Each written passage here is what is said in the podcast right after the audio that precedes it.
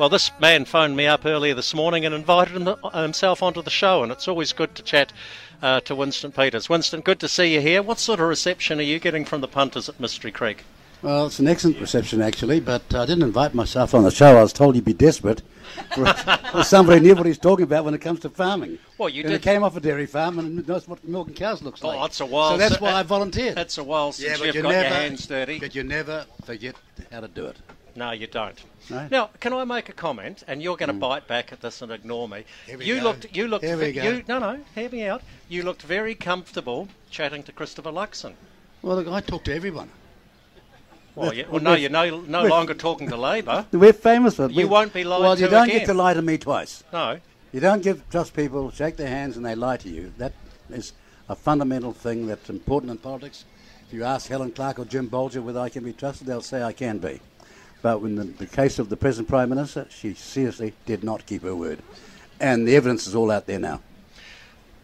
So could you hypothetically sit on the cross benches and call the shots? Look, I didn't come on the farming No, show no, to talk no. about politics. I came Well, to talk about farming. And the fact of the matter is that you've got a huge rise, supposedly, in farming export wealth, but most of it's inflationary. Why aren't the economists telling you the facts behind this? Because farming, as with the rest of the country, is facing a serious recession and we're in trouble, and with some of the worst policies possible are being applied to farming in 2023, 2024, and onwards. If you get uh, some form of power next year, what are you going to change? What are you going to repeal? How are you going to help farmers? Well, the first thing I want to do is make sure that the mainstream media are not corrupted so they just sell the government narrative and shut everybody else down.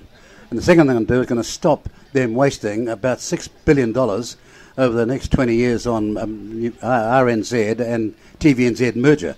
I'm going to start putting money into things that grow exports, that add value, and grow this country's wealth. And we'll stop kidding people that all these woke projects are in any way acceptable. Well, I'm We'll with, start you, right I'm, there. I'm with you on that one. Any more you want so, so three waters? Well, not three waters, it's five waters. In fact, Jamie, here's the fact of the matter. If you pay attention, it's five waters. What they're really doing is pissing down your back and telling you it's raining. yes, well, I've, That's what's happening here. You're using that line quite a bit Well, it's days. true, mate. It's true. It's it's five waters, and then in the heat of the, the in the heat of secrecy, without anyone knowing, according to the Prime Minister and Hipkins, they bring two great serious changes into Parliament, and the Prime Minister's on TV with Hipkins, the, the leader of the House, saying he doesn't know. Either the Prime Minister is lying, uh, and if she is, then she should say so. And she's not lying, she, sh- she, should char- uh, she should sack Mahuta, who has done this behind her back using taxpayers' money.